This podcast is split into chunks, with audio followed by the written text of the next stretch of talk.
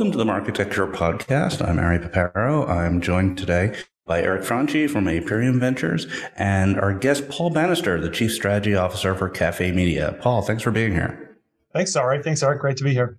I've followed you on Twitter for years and uh, love love uh, how you think about stuff. So this is exciting for me. Most of my interactions with Paul is when I say something outrageous on Twitter and he just very calmly corrects the record for what actually happened. Uh, and I appreciate the fact checking. Have to try to keep doing that. Um, for, let's start with, for those who aren't aware, with Cafe Media, which is kind of an interesting company, sort of a hybrid between a publisher, an ad network, and a tech provider. Do you want to kind of explain to the audience what Cafe Media is? Uh, sure, yeah. So to state the obvious, like today's world, world of digital advertising is really complicated and getting more complicated, generally speaking. And so for more and more publishers, it used to be that you could like set up an ad server and set up some ad networks and like make some money. And that's like harder and harder to, to be true these days. So what we do is we act as kind of an exclusive ad representative for publishers, um, mainly kind of like SMBs, um, you know, independent content creators, small, small businesses, um, where it's really like not in their best interest to run the ad server, run the exchange partnerships, run the ad networks, deal with all the, you know, the madness of, of ad stuff these days. We kind of take all that kind of burden out of their hair. So we, we run the ad server. We have a direct sales team that goes and sells the creators and publishers that we work with. We deal with all the ad tech stuff. And so it's, um, it's been a good thing. And we these days are, you know, more and more getting into the world of helping publishers and creators with kind of other parts of their businesses. We have like an SEO team that helps publishers with their SEO. We have a email marketing team that functions like an agency for some of our publishers to help them like build, you know, get their email strategy, you know, working well and, and gathering emails and, and sending emails out, out to the, to their readers. We have a PR team that does PR for publishers, things like that. So really like working more and more to enable these creators to like get their content in more places, build their audience, and, and do more and more with their business. And and so the reason I wanted to have you on the show was that I feel like you really have your finger on the pulse of the publisher ecosystem. Um, you, are involved in a lot of the standard setting. You're involved in the sandbox activities. So we kind of uh, want to think of the show as like this, what it's like to be a publisher nowadays in 2023. Um, so I'll just kind of hand you that question. What is it like to be a digital publisher in 2023? I uh, actually had breakfast this morning with uh, some, you know, somebody senior at a, at a very large publisher, not one of our customers, and we were talking about how like the beginning of every year is just like this like chaos of like, oh my God, 46 things have just happened. I got to figure out what to do. You spend the first half of the year, first three quarters of the year, like trying to get everything working. And then the last quarter of the year, you're just kind of like sort of on autopilot in Q4 because it's where the most money comes in and, and whatever else you know, th- this year is no different. There's a lot going on, talking about AI stuff, talking about, you know, what's going on with ad exchanges these days. What is the the future of integrating with with DSPs instead of SSPs? Where you know what's going on with Google and the DOJ and whatever. There's so many things to stay on top of and feel like you're ahead of. Otherwise, you fall behind quickly. So there's a lot going on, and you you have to keep up with it to to keep moving forward. Yeah, never a boring, never a boring day, and uh, I think that's what keeps uh, companies like Marketecture in business because we constantly have to keep on top of the stuff. Um, uh, and what about like the day running the the business? Um, you know, trying to stay in the black on you know declining revenues from digital and competing with Google, et cetera. What what's it like to be in charge of monetization at a digital publisher? You know, for us and for our publishers, you know, what I think was an important decision a number of years ago where we said, we're just going to do programmatic. We're going to become expert at it. We're going to become best in the world and really optimize our, our stack, you know, work, work with advertisers via private marketplaces and, and, and preferred deals and things like that. And really optimize for that and set up our business around that. And I think that that has proven to be very successful. Now we're sort of like adding to that and saying like we now for us now we think getting into into direct sales is a place to go a place where we can grow and do more. And we're, we're hiring up a big direct sales team right now to really kind of go after that that opportunity more. But i do think that for us it's worked well to really try to focus on like one thing at a time not take on too many you know crazy problems simultaneously like perfect something and then move on to the next. So um, we've had the benefit of being of that strategy kind of working well so far two questions. So is the direct sales effort a result of the programmatic market just moving towards PMPs and, and, you know, less, less open exchange? I think a little bit that. I think it's a number of factors. I think partly it's the end of cookies coming, I think is making buyers thinking about like, how do I get access to the audiences that I want, the data I need for targeting, get better information for, for measurement and, and working directly is a component of that.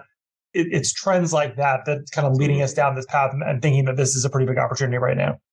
Yeah, and then question two, like wh- where where are the areas of opportunity for a typical publisher, whether it's you know a, a cafe publisher or, or not? Like, are they you know, getting super interested in content and commerce? Are they trying to do more with video? Like, where's the real, real areas of, of opportunity? I would say the two biggest things for us. So one big area of focus is commerce. So some of our publishers already do pretty well with commerce, affiliate, things like that. But we're kind of building out teams internally to kind of help more with that and do more things in that space. We think that more and more value in like trusted content being out in the world, helping consumers make decisions about what to buy, and then obviously building a revenue model off of that. So we think that's kind of a, a big area. I think the other thing is really focusing on audience engagement you know above and beyond just like audience growth i think for a while it's it's great to get more and more visitors showing up to your to your site um, that's really good but how do you engage them more how do you get them to come back how do you know more about them um, and that's where things obviously like you know like email marketing, like just brand building in general and making it so people really know who you are and want to come back and, and, and see what you have to say. So those are big areas of focus for us. And I think those are sort of evergreen things where it's like they're, they're built on trust. And I think that's where, where publishers do best is where they really lean into trust and really, you know, building that trust with their audiences. You mentioned uh, commerce media. Is there a tie-in with retail media? Um, are the big retailers talking directly to publishers, or is it more arm's length through a DSP? I think it's beginning to happen. I think for a while it was just through the DSP and somewhat arm's length, but now I think as more retail media networks are figuring out that they don't have all the supply that they need. They can't get access to the scale audiences that, that they need just purely through buying through, through a DSP and, and figuring out that working directly with publishers is the way to go. It's very early days, but I think that that trend is beginning to happen now. One of the subjects I definitely wanted to tee up for you is the sandbox. Um, I made a joke uh, on Twitter, which was a little true, which was, you know, one of the reasons I sold Beeswax was just not to have to deal with the sandbox. Um, and um, the um, but um, it, it, obviously has a big effect on publishers. Um, FLoC's dead. Topics is on, uh, you know, uh, shaky ground. Uh, there's Fledge. There's a bunch of other stuff. What, what's the state of play right now, in your opinion? you know, it's been going on, what is it now, three plus years since Google said, you know, cookies are going away. And then we've still got, you know, roughly 18 months or so before before it happens, assuming there's no more delays. I think who the heck knows, but it does feel like for the first time, truly Google and you know the Chrome team in particular is like really, really engaged, really deploying resources against this, really rolling out new features, really working with people who are who are leaned in and trying to you know make things work. Like they seem much more committed at this point than ever before, which is which is good to see. Um, although somewhat scary because as they, as they're committed, it, it, makes it more and more likely that there's no more delays and then this is it.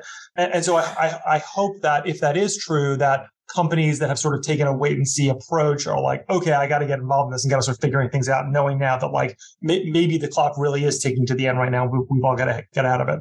Right, but I, I, guess like if the clock is ticking to the end, um, are any of the sandbox proposals um, at a point where they would have a business impact on? Uh, would they be ready for prime time, and would they actually have any business impact?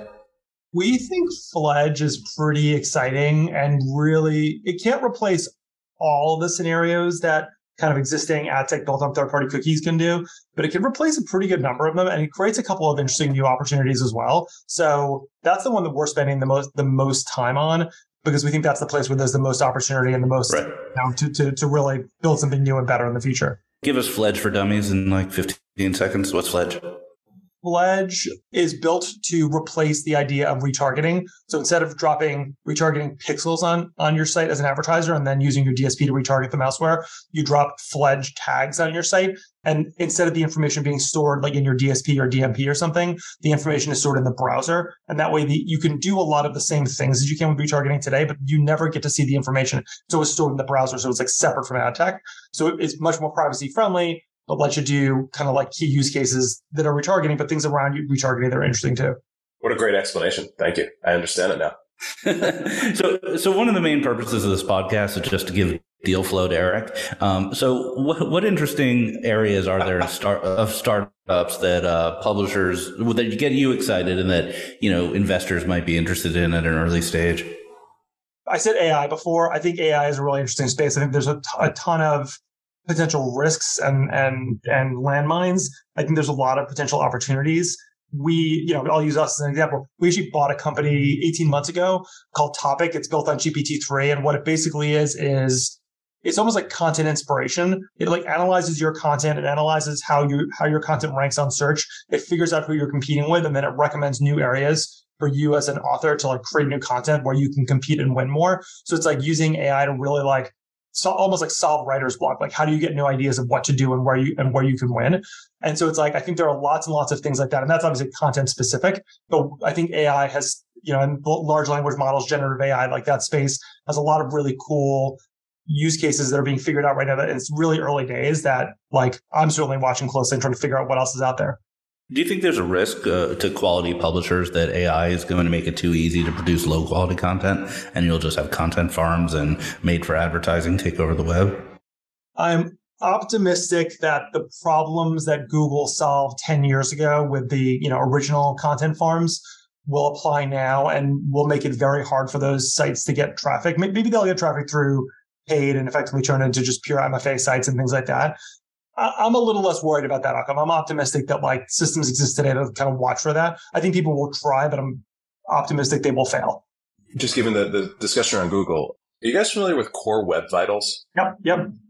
Yeah, yeah. So my, my, my sense is there's probably, you know, some sort of addition to Core Web Vitals that will, you know, detect for either you know sort of like generated or uh, you know low quality content that then will you know again to the extent that Google remains relevant as where people get a lot of information upon search will rank you know some of this uh, AI driven stuff accordingly. But it's it's it's interesting and I think it's a real real risk.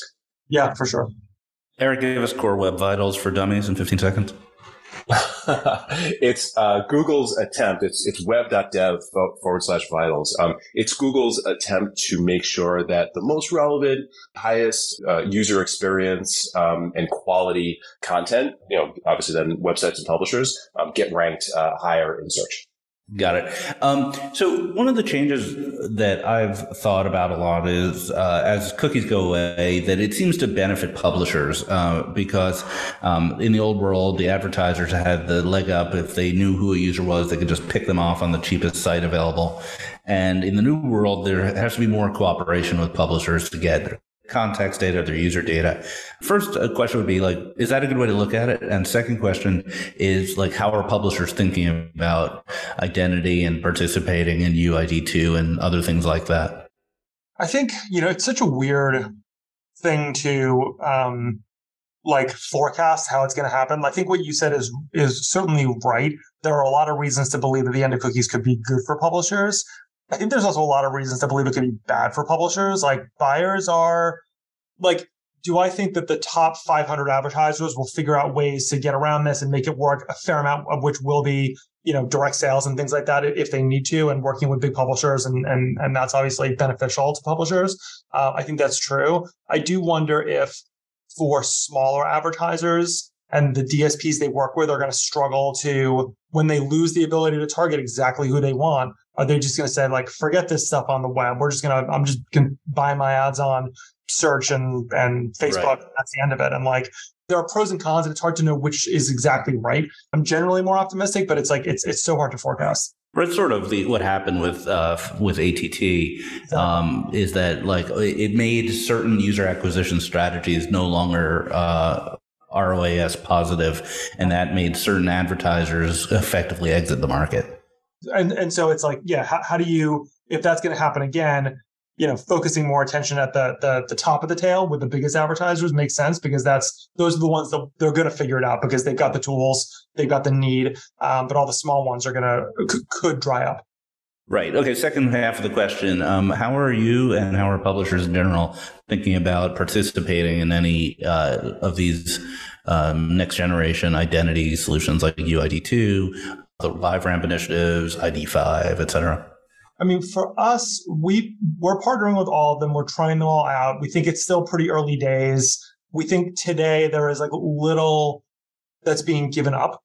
Um, I think in the longer run, it is a question of whether those sort of ID systems are the right way to go, or things that are more like clean rooms where you've got a real it's a real direct advertiser to publisher relationship. It's just it's a true one to one.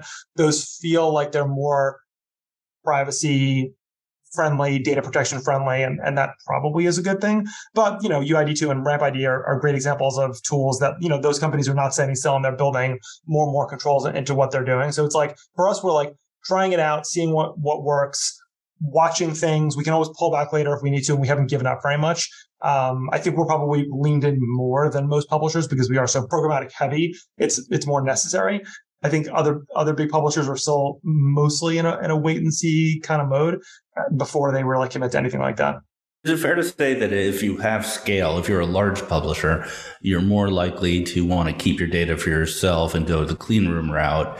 And if you're um, smaller or more dependent on programmatic or open exchange, you're more likely to try to go one of these ID routes? Or is I that think, not the right way to think about it? I think t- I think so far that's been a true statement. Um, I think again maybe, maybe there are solutions that'll work better for both, and also for the small publishers, you do have the you do have the case of companies like like ours that like are effectively aggregating across a lot of them, so it like build scale, which makes it much more relevant to to advertisers. So um, there are ways for small publishers to participate. Small small advertisers, I think clean rooms are going to be a challenge for because of because of kind of what you're saying. Like match rates are going to be low. Your your list is small um, and you may you may need something like an ID solution to get that scale. The the trade desk going direct to publishers um, through their uh, what's it called? Open, Open Path. I, I, always forget the name of it. Open um, Path. Open Path. Thank you. Um, so. Um, I'd be interested in your thoughts about it. Is that here to stay? Is that a big factor, or are they just picking off the biggest publishers they spend money on anyway? So we were the first publisher running it with the trade desk. We've been running it since last, oh, just over a year actually. It was last February. So we have the most experience with it, with it at this point. You know, as a publisher, when you're looking at kind of like ad tech partners, you're looking at incrementality. How much more money am I making because I have this partner, not just how much you know flows through the pipes necessarily. Um, for us, the Trade Desk Open Path connection has you know started moderately incremental, and over the course of the last year has become like pretty solidly incremental, like pretty, it's been like moved in a positive direction. It's not a huge share of total trade desk spend. We still get trade desk spend coming through a lot of other SSPs, and that has been pretty consistent over time. So it hasn't radically changed the distribution of where trade desk spend their money with us, but they've been a good partner. I don't know what trade desk plans are. Like I, I think that it does feel like they're leaning more and more into it. They're getting more publishers on board now. It seems like they're, you know, they're getting big ones. They're getting kind of more mid-sized ones also. I think they're trying to get more more scale and volume there. I think there's probably a lot of good reasons for them to want to do it. So I think it's here to say. The other interesting thing, interesting semi-connected to that is in the Yahoo announcement two weeks ago or whatever that they're shutting down the SSP is the fact that that they seem to be continuing to lean into their DSP direct connections. We, you know, we and a few others have a direct connection to the Yahoo DSP and we were we weren't sure that was going to stand the test of time but it seems like based on the this new news from yahoo that they're they're leaning in there too. So you know are we back in a world where more and more dsps are going to go and connect directly again? I'm not sure. Yeah that is interesting. I didn't know that about the yahoo relationship um, very interesting. Um, when you say incrementality, you, you, make more money on the trade desk open path than you would for a different path. Is that primarily because of lower fees, because there's less uh, less middlemen, or is there something else driving higher incrementality? I think part of it is less fees. Part of it could be, I mean, it, it's to us, open path just like it looks like any other SSP. I mean, it's a DSP, but it looks like an SSP to us. It's just another pre-bid adapter where, you know, whoever it is spends money. The reasons why any particular partner can be incremental are fees. It is things like match rate, which obviously like TradeDesk is going to get a slightly better match rate for a variety of reasons when they have code on page um, directly. That that has an impact. It could be things just like speed to respond can increase the bid rate. So there's a bunch of different reasons why a given like path to a publisher can be beneficial and like drive incrementality. And in terms of other DSPs that do this, it's really Yahoo um, that you mentioned. I know MediaMath has had this sometimes in the past, and, and, Xandr doesn't really have this because you they charge a fee on the sell side, right? So yeah. Xandr kind of operates like an SSP and a DSP separately. Or am I misunderstanding that? No, you're, you're right for sure on that front. I mean, you've got Criteo. You know, it's sort of weird what they are, but they connect directly also. You know, whether it's direct direct to a publisher or like through like an owned SSP. It's a fair number of the big DSPs now have pretty direct paths to to publishers. So, just given you work with so many publishers, you know, my, my sense is, you know, Cafe is just like you know so focused on optimizing and, and, and driving revenue. Is is there a like tech stack for publishers that you know you say are you need to have all of these bases covered. And i'm not just talking about like the, the programmatic stuff. You know you talked about like getting your email correct making sure like you've got your, your site engagement right. Is there like you know, a tech stack, a list of best practices, like, you know, because a lot of publishers and, and, and publisher teams um, listen to this that, you know, you think that should be just the baseline for, for everyone right now. And, you know, what, what, what might we not be thinking about if, um, you know, if we're, if we're ironing that out? There's no there definitely is not one answer because it is somewhat dependent on like what is the type of site that you are the type of audience that you attract the type of content or tools that are on your product. i want to make money paul i'm a, I'm a cro i got a number over my head sort of news site to put it out there right there, there's no yeah. like d- deep specialization what's the technology stack that I, I should have to help me make money and you know drive revenue and keep my job so, so I think it's funny. Like you, we've actually sort of, as we've been talking, mentioned some of like the key components. Like you want to be you want to have a high performance site. So like Core Vitals, which is like a lot of that is about measuring how fast your property responds to users, things like that. I think that's really important. That helps you rank well for search. So I think having really good tools to to optimize for search, like there are tools like SEMrush and Ahrefs that can help you get lots of like competitive intelligence on like the search terms you're doing well on, things like that. What do you do there? Search as a, as a publisher, traffic from search engines tends to perform better for advertising than like social traffic or other kinds of traffic because users coming from search are like they're looking for something they're in kind of like an intentful mindset and so they tend to do better from an advertising perspective so like the, that kind of traffic is valuable. That said traffic from your own email list traffic that's like owned traffic like direct or or via email or something else like that can do really well also. So it's like kind of owning more of your own traffic is really important you know so so performance optimizing for search optimizing for like owning your own traffic we do a fair amount of work also with like user engagement. Like, how do you recirculate users in your sites? Like, we don't we don't work with, and we generally we don't work with directly any of like the Taboolas or Outbrains or whatever else, but we have our own tools that we give to publishers to let them recirculate traffic in their own sites. Like, how do you help users spend more time and find more things? So, like, the technology almost is a little bit less important than like the business goals that you're trying to solve, and that is performance, building a good audience, getting repeat traffic, getting people spending more time, things like that. Yeah, that's that's fascinating. Um, so much of what you've talked about there, and then you know touched on a couple of times, is about um, repeat engagement, audience, good UX, which is you know I think you know exceedingly obvious, but it's not top of mind for all the things that that you read, right? You know, a lot of publishers do this do this like where it's like you're chasing the new bright and shiny thing, you're chasing the the new trend, let's pump out a whole bunch of content based on AI. Let's pivot to video. Like it, whatever is the new trend. And like, you know, sometimes you should follow the trend, but sometimes like the the tried and true, like obvious things, like they take time, but they really bear fruit and and create a lot of value over time. All right. Well, that was awesome coverage of the state of publishers in 2023. Um, let's transition and do a bit of a news roundup. Um, so, Eric, do you want to tee up Rembrandt, Omar Tawakol's new startup?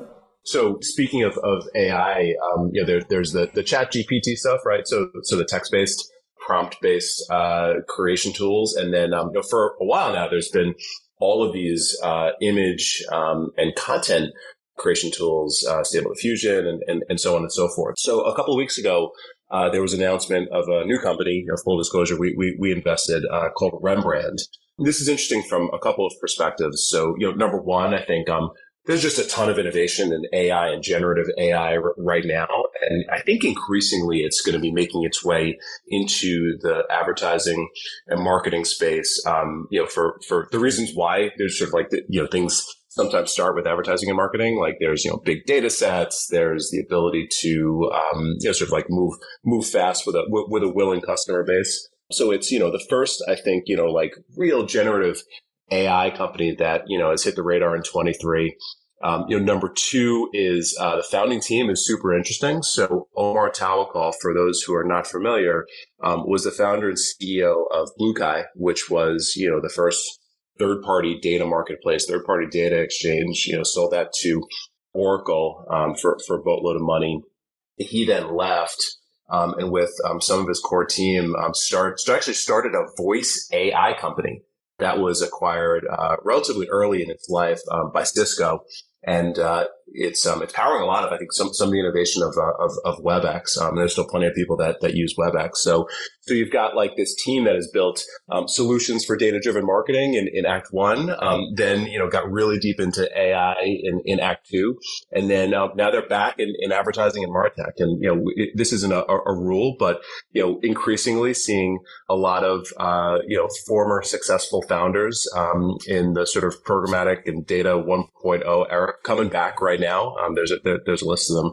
Brian O'Kelly, Eric, you know. This is an amazing elevator pitch, but I still don't know what Rembrandt does. oh,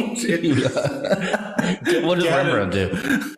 Edit as much as you want out. Yeah, I realize I'm, I'm, I'm you know, being too uh, too rave review on on team. Um, it's uh, it's programmatic product placement using generative AI right? So like so much of the content that's out there, mostly by creators, um, you know, it's like manual to do product placement. You need to get a hold of the product, you know, negotiate with the brand, do, um, you know, the actual placement, get approvals. They're, um, they're number one using generative AI to find and then place uh, product placements in videos, whether new or existing. Um, and number two, sort of building a marketplace around it. So super cool company. Um, good to see, you know, real talent coming back, back into this space and, and hopping on the, the AI train.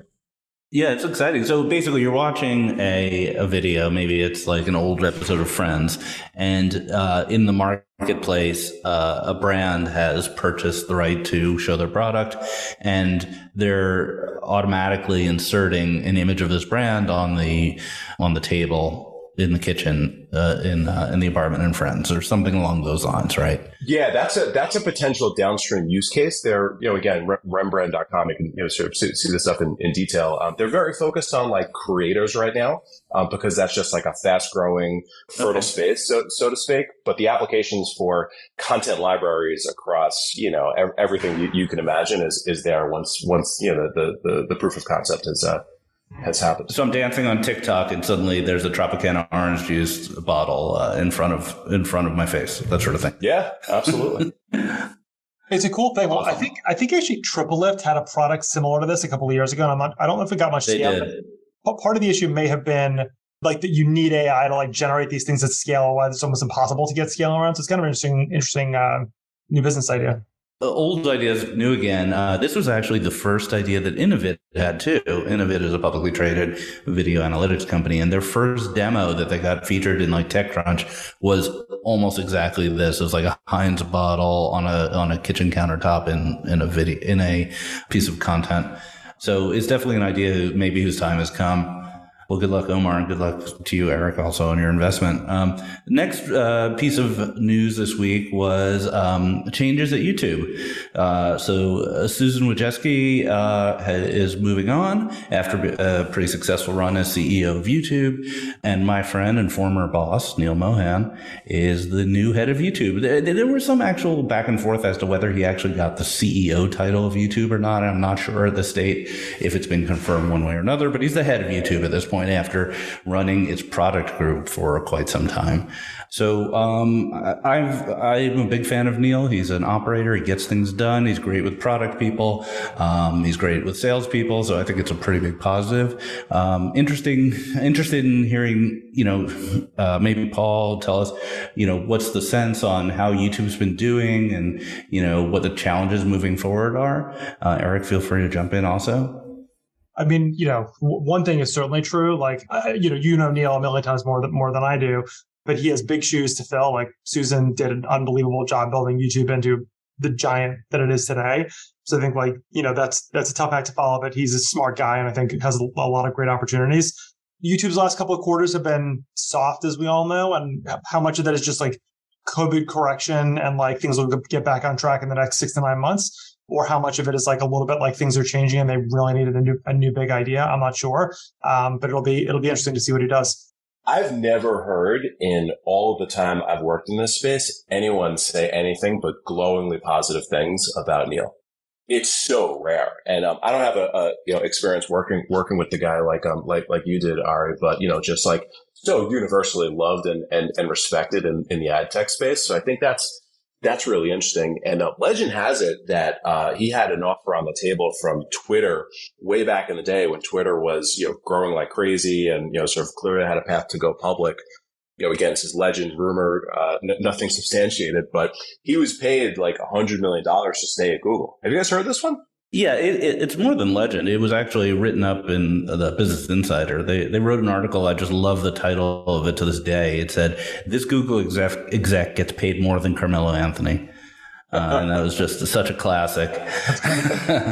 My remembrance of it is that it wasn't Twitter; it was either Box or Dropbox. Um, but uh, I think uh, the story is basically that's um yeah so it just goes to show how much uh, respect and weight he has with it within the organization and you know he's he was the architect of the you know google's programmatic stack um, through acquisition of invite and um and AdMeld right Ari?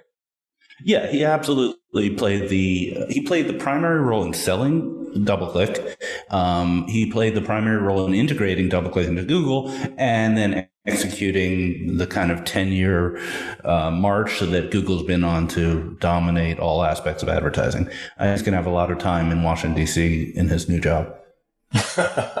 yeah, I mean, so if you, if you, if you believe that you know YouTube is is the, the future of streaming, right, and the and the future of streaming is on the big screen and, and not the little screen, I mean, this is um I think a, a, new and bigger market and bigger challenge for the guy. And um, anybody that's bet against him in his career today has been has you know has failed. So uh, so I, I, think it's I think it's awesome. I, I do think that Paul had a point about the softness. Uh, the last couple of quarters, YouTube growth has definitely been soft. It's actually been down. I think in the last quarter. Um, and I, I, don't know why personally, but it, it feels as though um, they may need to shake things up a little bit in the way they monetize their partner. You know, they're from the other perspective, from the perspective of their partners on the CTV world, there's always sort of complaints about um, that video on YouTube doesn't monetize as well as it should, um, as well as it does on the owned and operated sites. Um, there's complaints about the tech stack. You're not allowed to use your own ad servers. You have to use YouTube or GAM. Uh, and of course, there's the incredibly monopolistic practice of not allowing Trade Desk and other DSPs uh, to buy YouTube inventory, which, you know, it would be quite a miracle if that changed. Yeah, yeah. So, you know, interesting that you know, most of the challenges you, you pointed to are around monetization. So again, if you, if you would, you know, think about who, who you'd want in times of challenge, you know, to, to, to figure out monetization, um, it's probably him. Do you guys watch, um, watch YouTube on, on the big screen? A little bit. I'm a subscriber to YouTube TV and I love it. Um, I use it instead of uh, cable. Yeah, I, I mean, I, am not a subscriber. Um, I just watch it and I sit through the ads, and um, it's great. Like I prefer it to, to looking at it on my on my phone. Um, so I think the the opportunity ahead is is, is immense. I, and it's also you said this sorry, but it's very surprising to me how low YouTube CPMS are compared to like true C, like air quoting true CTV here. Uh, yeah. It's just as good of an experience, and I think the CPMS have a, have a lot of headroom. Yeah, absolutely. I think there's a big opportunity that's being missed somewhere. And I'm not sure exactly where, but there, it's there. All right. So we would love to run this podcast. We record it once a week, and we would love to have a week go by where we don't talk about Twitter and Elon Musk. But Unfortunately, we live in the modern world. It's 2023. And every week we have to talk about Elon Musk because he keeps making us. Uh, so it came out this week that, um, first of all, this is not about him boosting his own tweets. Um, that, that story was a week ago. This week, the story is that he wants Twitter ads to work the way Google keywords do. And he expressed his frustration on Twitter. He actually just promised everyone they would, that obviously we're fixing this. We're going to make the ads work the way they should, like on, on Google. And then he gave his engineering team a full week to build Google AdWords effectively. And then he was pretty broadly pilloried uh, by people who know what they're talking about, including my friend Bruce Falck, who used to run Twitter ads, who says, and I quote, as the former lead of ads at Twitter, I can confidently say this man has no idea WTF he's talking about, um, referring to Elon's tweet. Is this even worth us talking about? Eric, should, should we just shut up and move on? I mean, how much is there to unpack here? I mean, I think the, uh, the challenge to build, uh, Google AdWords in um, in a in a week to an organization that's been um, you know you've d- downsized several times via, via layoffs is uh, is a is a is a pretty big ask. What, what do you think? Yeah, it seems like a big ask. I mean, after all, it's just text. I mean, how hard could it be? I mean, you know, again, we didn't even talk about this last week, but I thought you actually raised a, a really important point that's central to this whole like what what should the ad experience, what should the ad business of of, of Twitter look like, which was around the Super Bowl. So if you recall, during the Super Bowl, um, you know, if you were uh, you know, scrolling around on, on various other uh, social um, media apps like TikTok and, and what have you are, you, you sort of like kind of ch- checked off the list of what you did. You know, there were sponsorships, there was, you know, on the field stuff, there were all these, these unique things. And then on Twitter, people were arguing about politics. So it's just yeah, like, absolutely. The, the, most important media event of the year, you're, you're not just like all in and, you know, making that your biggest day, right? Your biggest um, your, your Super Bowl, I would probably start there because people were talking about Super Bowl, but nobody was really doing anything in terms of the, the you know, sort of like the content and, and ads biz. Yeah, you open up Twitter on the day of the Super Bowl, and the feed might have some tweets about the Super Bowl, might not. Um, in order to get a good ad experience, you have to go to the search or discover tab, um, select sports or select select the Super Bowl, um, and then watch a video which plays really thumbnail size to by default, audio off by default a tiny audio off and then they put a pre-roll from like, you know, whatever advertiser before it. It really not a great experience. And then you open up TikTok and immediately starts playing the Black Keys pregame show uh, with volume on, sounding great with a big Super Bowl banner, like join TikTok for for Super Bowl content. Um, and the next four things you scroll by are all um, sort of semi-sponsored, um, monetizable videos. Um, it's just like black or white. Um, yeah, yeah. I think the Go ahead, Ari. Finish the point. I just the problem's not the keywords. I guess is my my point. Yeah, yeah. It's just if if Twitter is about what's happening in the in, in the moment, um, you know, designing an ad experience around that, you know, I think is a is a good first step. But I mean, Paul, just given you know how Twitter in many ways it's a it's a big publisher, right? Yeah. Um, as someone who advises publishers and you start thinking about, you know, what if you actually looked at this bottoms up and programmatic and data and so on and so forth? Do you have any like take on this? Like what, what would you do? How would you advise Elon? That's a, yeah, that's a big question, right? I, I do think what both of you are saying is right. Like you got, you gotta know what you're best at. Like Twitter's never going to be about the keywords or competing with Google for, for that world, but like it's great at certain things. And how do you lean into those things more? Like I don't like, I think Ari's example of what TikTok like is great for TikTok, but even that may not be right for Twitter. It's like what's right for Twitter, figuring that out and like leaning hard into that is what they have to do. And it feels like it's just a it's a mishmash of random ideas at this point and not like a clear, coherent, like long term strategy. And and I think that's the key. Also, keywords is just such a 10, 15 year old concept. Like I would think, Paul, like if your your publishers don't think about keywords as like kind of a the way to organize their content, they think about behavior and you yeah. know frequency of behavior and things like that. Exactly, exactly. Yeah, it's it's not it's not the way the world is going at all. I mean, I read Twitter pretty like every 10 seconds uh, through my waking day. and I'll say uh, half of the tweets I literally don't understand. Like I read them and I don't have enough context to understand them. And it's like someone saying that what the New York Times said last week was not as incorrect as the other person who criticized that person.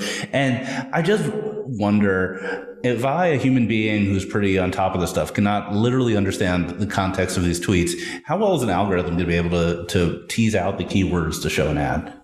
All right. Yeah, there's there's a there's a lot. my my only ask is Elon, please don't please don't brick my uh, my Tesla. Yeah, don't brick Eric's Tesla. Elon, if you need help with your ad group, you can call me. So I'd be happy to say, no, thank you. I don't work for lunatics. Um, and, and, we'll go from there. Um, all right, let's call this episode. Uh, Paul uh, from Cafe Media, thank you so much for being here. Thank you. Uh, Eric, until next week. Sorry to interrupt. You. Until Paul. next week. Until next week. We'll wait for Elon to do something else crazy. Thank you for subscribing to Marketecture. New interviews are added every week at marketecture.tv and your favorite podcasting app.